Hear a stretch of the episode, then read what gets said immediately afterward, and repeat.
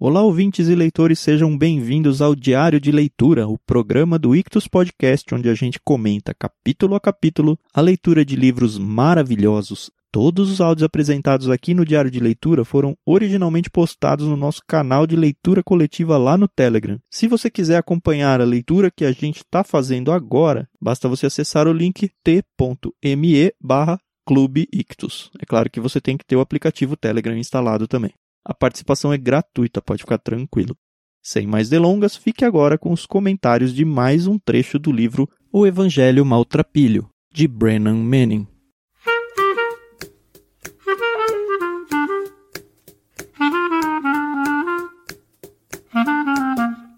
Bom dia, Carol. Bom dia, seu Tiago. Tudo bem? Tudo na paz aqui. Chegando muito no fim do livro. É verdade. Eu tô muito feliz. Esse foi um, uma grata surpresa. É um, um, tipo de literatura que fazia tempo que eu não pegava assim para ler com cuidado. E aí foi Tem legal. bastante coisa desse estilo assim. Dá para ir pro lado que a gente quiser, o assunto que a gente quiser abordar, vai ter livro sobre o assunto. É bom, é bom de vez em quando mesmo. Verdade. Capítulo 10, né? O Manquejar Vitorioso. um título muito legal, né? Eu gosto dos títulos que ele, ele propôs, e eu acho que a tradução também foi muito feliz, porque, tipo, bijuterias e pastéis de vento, Isso. né? Graças, senhor, eu acho muito bacana. É. E ele não é óbvio, né? Você vai ter que ir desenvendando o título ao longo do capítulo. É, e assim, às vezes você pensa que é uma coisa, e aí quando você chega lá no final você fala, hum, tá bom, eu tava errado. Uhum. É, o, o Brennan ele começa contando lá no começo de 1900, né? 1930, 1940, falando Uhum. sobre o que foi a perseguição dos negros lá, né? Isso nos Estados Unidos, né? Isso, a questão do racismo, tudo. Ele conta uma ilustração, acho que conta uma história mesmo, com H maiúscula, né? É, é. De um caso lá de um boxeador negro que depois de acho que duas ou três lutas ele ganha. Acho que foram três lutas, né? Ele, ele perdeu uma, Isso. ganhou a outra, não sei. Mas, enfim, Isso. no resultado final, o negro venceu o branco e foi tamanha o envolvimento do público que as pessoas tomaram como se fosse a- realmente a luta do branco versus o negro, assim. Isso soa tão atual, né? Ah, eu acho tão triste isso, Ah, eu também tão acho. feio, assim. Pior do que achar triste e feio pela humanidade fazer isso é ver cristãos carimbando isso como algo legítimo. Ah, não dá. É, então. É muito complicado isso, né? Infelizmente é uma coisa que eu acho que vai ter pro resto das nossas vidas até que Cristo volte. Será? Pelo menos essa questão racial não vai ser resolvida nunca? Putz, olha, se você pensar que a gente tá em 2020 e hoje, mais do que nunca, quando você vê os noticiários, sempre tem um caso, né, de racismo e de um jeito tão bruto, né, tão asqueroso, né, é muito complicado. A gente, século XXI, né, a gente já podia estar aí é, resolvendo outras questões, né, mas é complicado. Eu não sei como hoje as pessoas, sociedade, ou pelo menos a nomenclatura oficial, se é que existe isso, trata a questão de raças. Mas pra mim é raça humana, sabe? Não tem, Aham, não tem raça asiática. É, cara, seres humanos. É, Raça é. exato. Enfim. Ele usa isso como ilustração porque ele quer explicar o manquejar vitorioso. Depois de toda essa ilustração, ele fala que os negros, pós-vitória, saem pra rua e fazem meio que uma passeata de cinco minutos, só passando pelas ruas do bairro branco, pela primeira vez, algo ousado. E aí então parece que vai ser uma grande revolução. E ele encerra falando: Isso por acaso soa como a vida vitoriosa em Cristo? Não, foi uma das muitas faces do manquejar vitorioso. É do tipo, ah, beleza, tudo certo, uh, agora vou me recolher aqui vamos ao normal. Pois é, e ele fala que isso não é uma vitória, né? A gente pode pensar, poxa, eu sou um, um cristão fiel, uma cristã fiel. Fui ali, fiz a minha parte, defendi algo que eu acredito e pronto, agora eu vou para minha casa, para minha segurança e esquecer a pessoa que ficou ali, né? Isso não, não mostra vitória, né? Ele ainda continua falando, né, que a nossa sociedade condenava, né, os negros ao fundo dos ônibus. Eles usavam banheiros diferentes, tinham que atravessar a rua quando tinha uma pessoa branca passando. E como é que a gente pode ver isso como uma vida vitoriosa, né? Uhum. E ele se coloca como exemplo, né? Uhum. O que as pessoas dizem que é a descrição, né, da vida vitoriosa não vai na minha realidade de jeito nenhum. É. hipérbole, retórica inflada e testemunhos grandiloquentes criam a impressão de que, uma vez que Jesus é reconhecido como Salvador, a vida do cristão torna-se um piquenique sobre grama verde. Ele já falou um pouco sobre isso nos capítulos anteriores, mas eu Uhum. acho muito importante ele ficar ressaltando isso, porque infelizmente tem muita gente triunfalista, assim. Tem muita Sim. gente que realmente acredita que, ó, eu vou ser cristão, eu me torno super-homem, eu me torno invencível. É. É, Proclama-se que por vida vitoriosa deve-se entender que todo mundo é vencedor. Mas aí ele lá para baixo ele fala, ó, o Novo Testamento pinta outro retrato de vida vitoriosa. Hum, hum. E o retrato é Jesus indo para a cruz, sabe, indo ser crucificado. É isso que é, É. ser vitorioso para os olhos de Deus. Isso precisa ser desconstruído na mente do ser humano. E também já passou, né, da hora, né? E aí ele ainda fala, né? Jesus foi vitorioso não porque nunca hesitou, respondeu asperamente ou questionou, mas porque tendo hesitado, e quando eu acho que fala aqui do hesitado, é, não é que ele não estava disposto a se sacrificar, né? Mas é porque ele sabia que ia ser algo muito doloroso, né? Sim. Mas ele se manteve fiel, né? Então a vitória é na fidelidade, né? Na nossa fidelidade com Cristo. Mais pra frente ele vai falar aqui sobre Pedro, né? É, na verdade, esse negócio de manter-se fiel, eu acredito que seja o coração desse capítulo. Aham. É como você falou aí, a vitória é manter-se fiel. Isso, eu acho que é bem isso mesmo. E, então, mais pra frente ele fala até sobre Pedro, né? Que Pedro era aquele discípulo que falava: Não, eu- tamo junto, Cristo. Onde o Senhor for, eu vou estar, e eu te amo, e eu nunca vou te negar. E infelizmente, no momento da que ele devia se mostrar fiel, ele caiu, né? Mas a gente não tem que julgar Pedro porque a gente faz o mesmo, né? Uhum, Não vou nem dizer que a gente faria, a gente faz a mesma coisa. sim. Eu achei muito interessante e também nunca vi uma pregação, nem um texto assim específico sobre isso. Que se a gente for pensar, ele até cita vários dos apóstolos, não só o Pedro, Aham. a ideia de que o Pedro decepcionou ele no final. E se você for pensar, aconteceu assim. Pedro falou: Não, eu nunca vou te abandonar. E Jesus falou: Antes do galo cantar, você vai me abandonar, você vai me negar. Uhum. E aí acontece tudo que a gente já sabe, mas depois disso, até a morte de Cristo, eles não se encontram mais. É verdade. O que eu tô querendo dizer é: a pessoa, Pedro, decepcionou Jesus e Jesus foi morto. No entanto, quando Jesus volta, é certo que com Pedro tem aquela conversa de apacenta minhas ovelhas, você me ama e tal. Sim. Mas Jesus volta e coloca ele como um dos pilares da igreja. Aham. O cara que decepcionou. E eu fiquei tentando trazer isso para as nossas vidas. Quantas pessoas ao longo da nossa vida que a gente confia e aí do nada essa pessoa trai a gente ou faz alguma coisa nesse sentido Uhum. e um tempo depois a gente, sei lá, tem a oportunidade de contratar ela ou um emprego ou promover ou exaltar ela de alguma forma e a gente com tanta liberalidade e segurança vai lá e fala: "Não, essa pessoa é firmeza". Pode ir.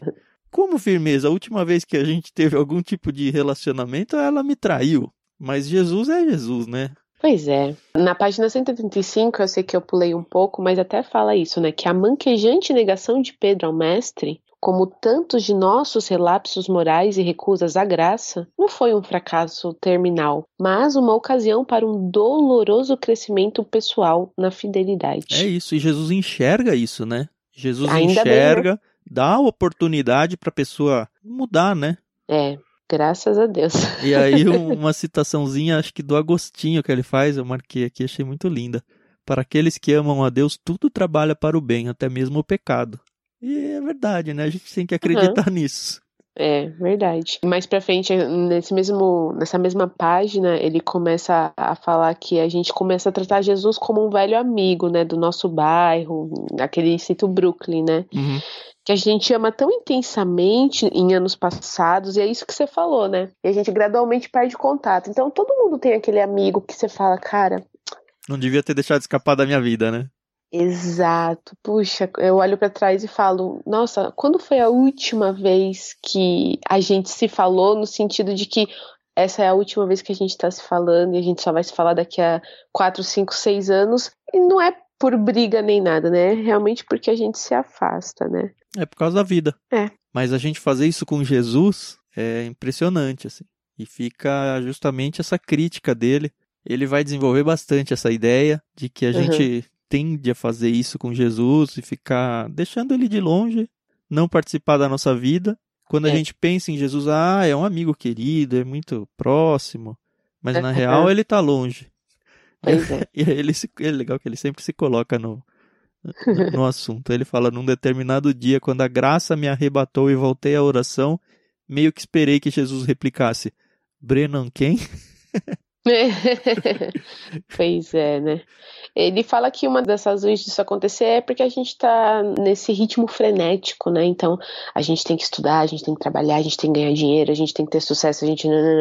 E é sempre a gente, a gente, a gente no sentido indivíduo, né? E é muito triste porque a gente quer isso, né? Mas temos que ter prioridades, né? E Cristo, Deus sempre tem que ser nossa prioridade, Sim. né? E não necessariamente a gente esqueça a ponto de não fazer nada em relação a Jesus. Mas Eu o que muita gente faz, é o que ele coloca um pouquinho antes aqui, é tornar os momentos de adoração, de devoção tão triviais que eles se tornam só rotina.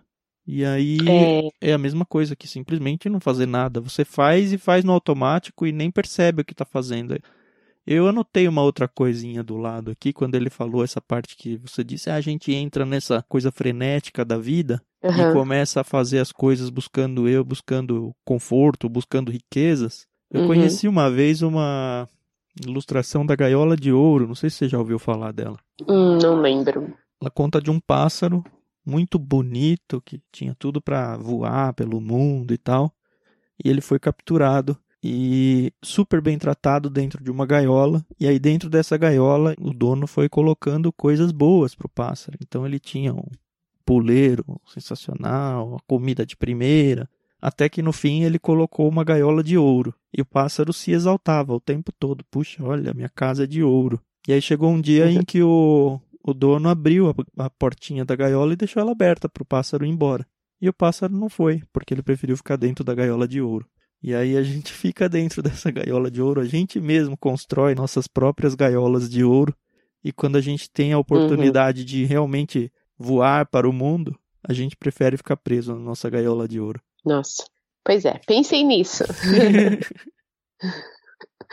eu sou péssimo porque essas ilustrações que me marcam eu nunca noto de onde eu veio. Aí eu nunca consigo dar o crédito, mas enfim, não é meu. Tá? Muito bom, muito bom. Na página 188, acho que já dá pra gente ir pra lá. Ele fala sobre essa questão da cegueira, né? Quando ele fala que Jesus perdoou os pecados do paralítico, né? E que alguns escribas pensaram consigo mesmo: quem pode perdoar pecados senão Deus? E aí o Brennan fala: quão iluminados foram eles em sua cegueira! Apenas Deus sabe como perdoar. E as nossas desajeitadas tentativas humanas de perdoar criam muitas vezes mais problemas do que resolvem. Óbvio, né, que Jesus é Deus, né? E eles não tinham entendido isso, né? Mas aí ele volta de novo com aquela questão do filho pródigo. Ele né? gosta do filho pródigo, né? É, e assim, eu acho muito bacana que eu estou lendo várias vezes a história do filho pródigo por causa desse livro.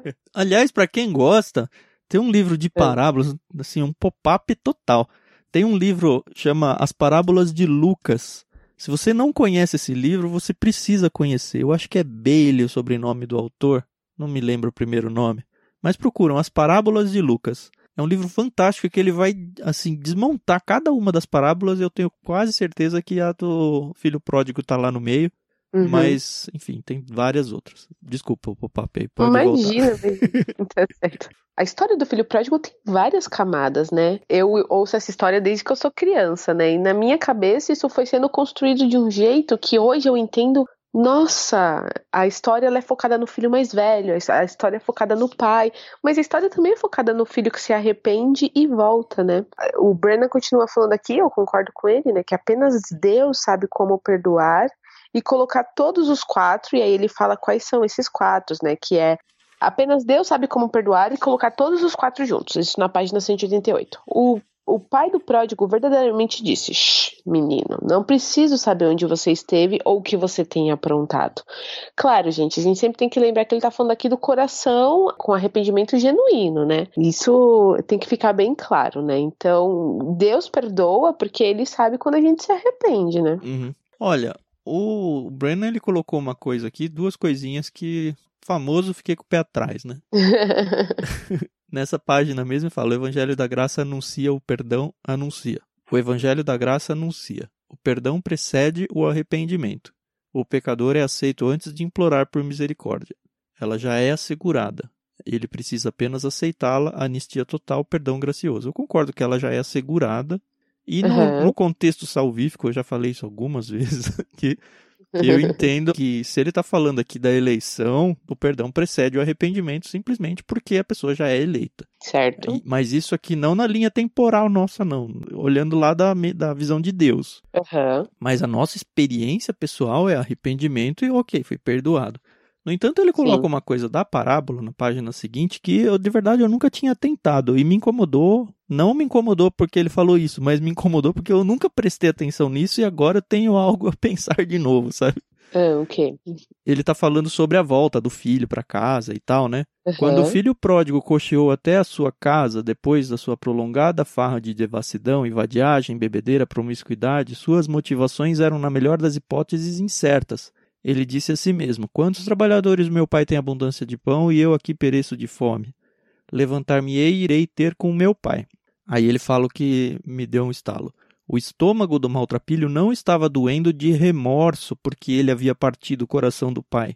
Ele cambaleou para casa simplesmente para sobreviver, o que me fez pensar se de fato o filho pródigo ele tinha se arrependido no hum. sentido de magoei o meu pai, fiz algo errado e agora eu vou me humilhar para pedir perdão, ou se ele estava nessa situação de eu preciso de ajuda, mesmo que seja do meu pai, que eu não tô tão arrependido assim, sabe? Eu não Entendi. sei mais, eu preciso voltar.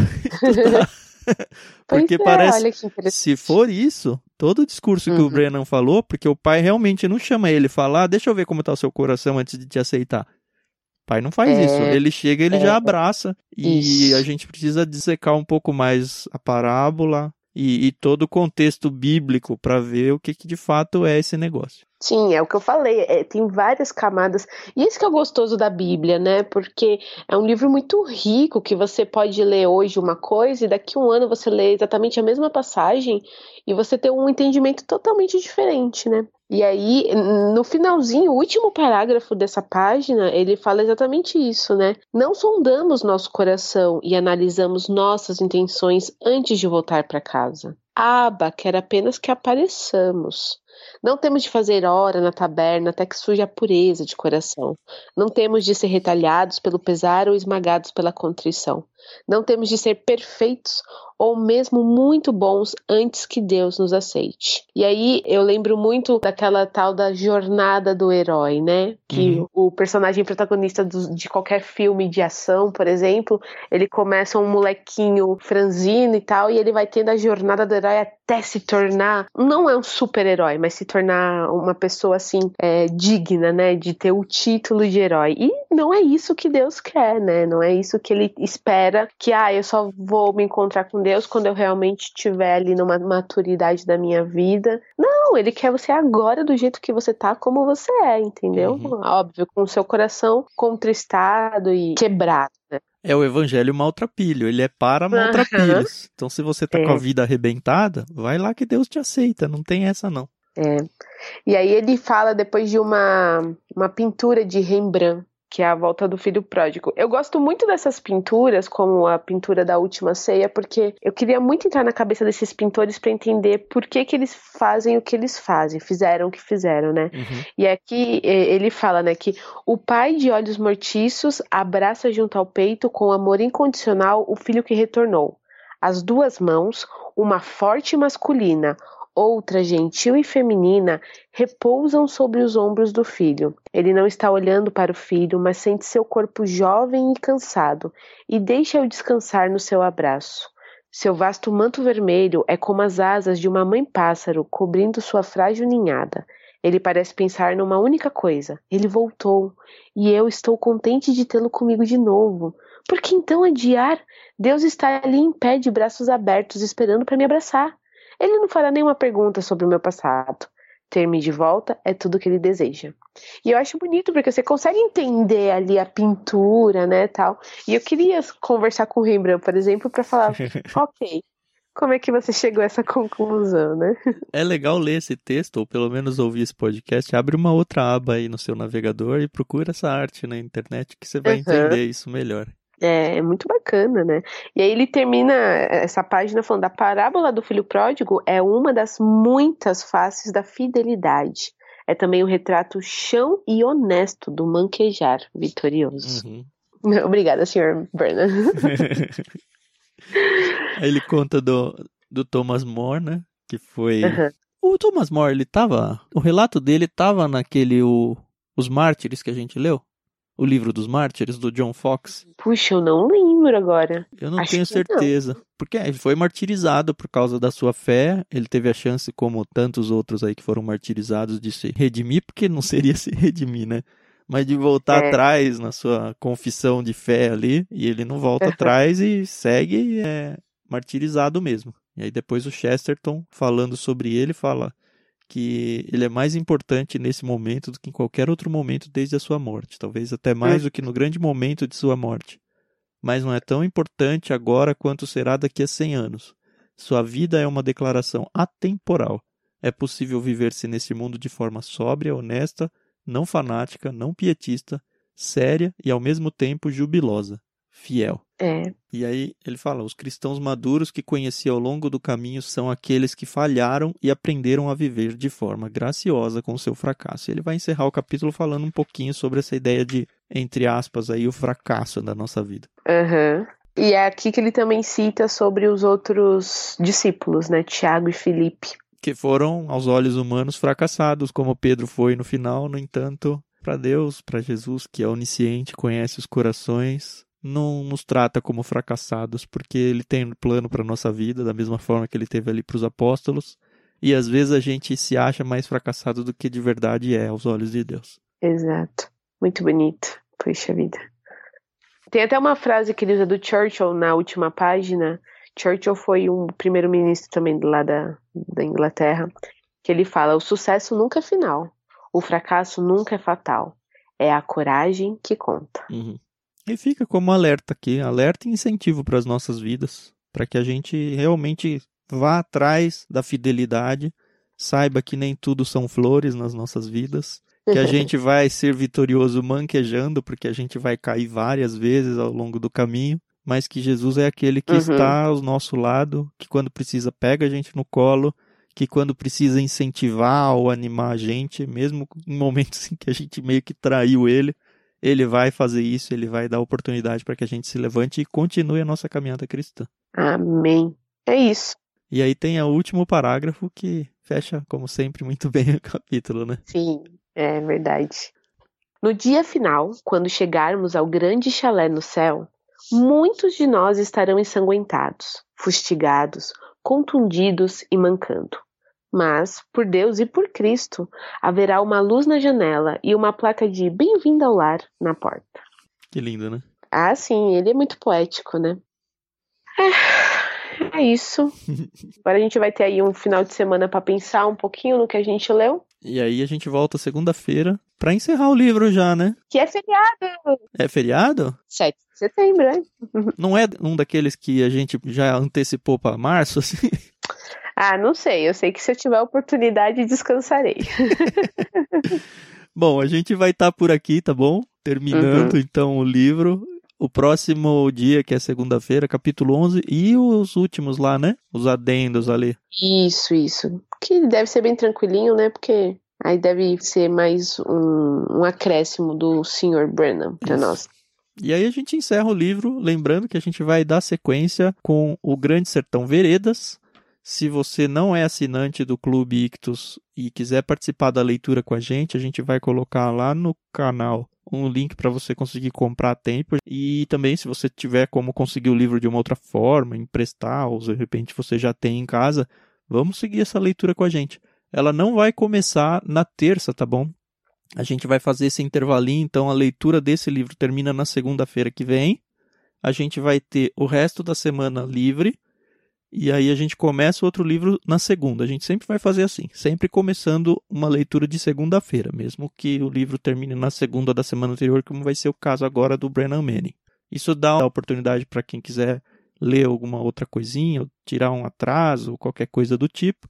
E também dá um respiro pra gente, né, Carol? Que a gente tá na labuta aqui todo dia, né? É verdade, é gostoso, mas queremos um break. Isso. E vida longa esse canal. Até segunda-feira, bom fim de semana para todos vocês e tchau, tchau. Tchau, tchau.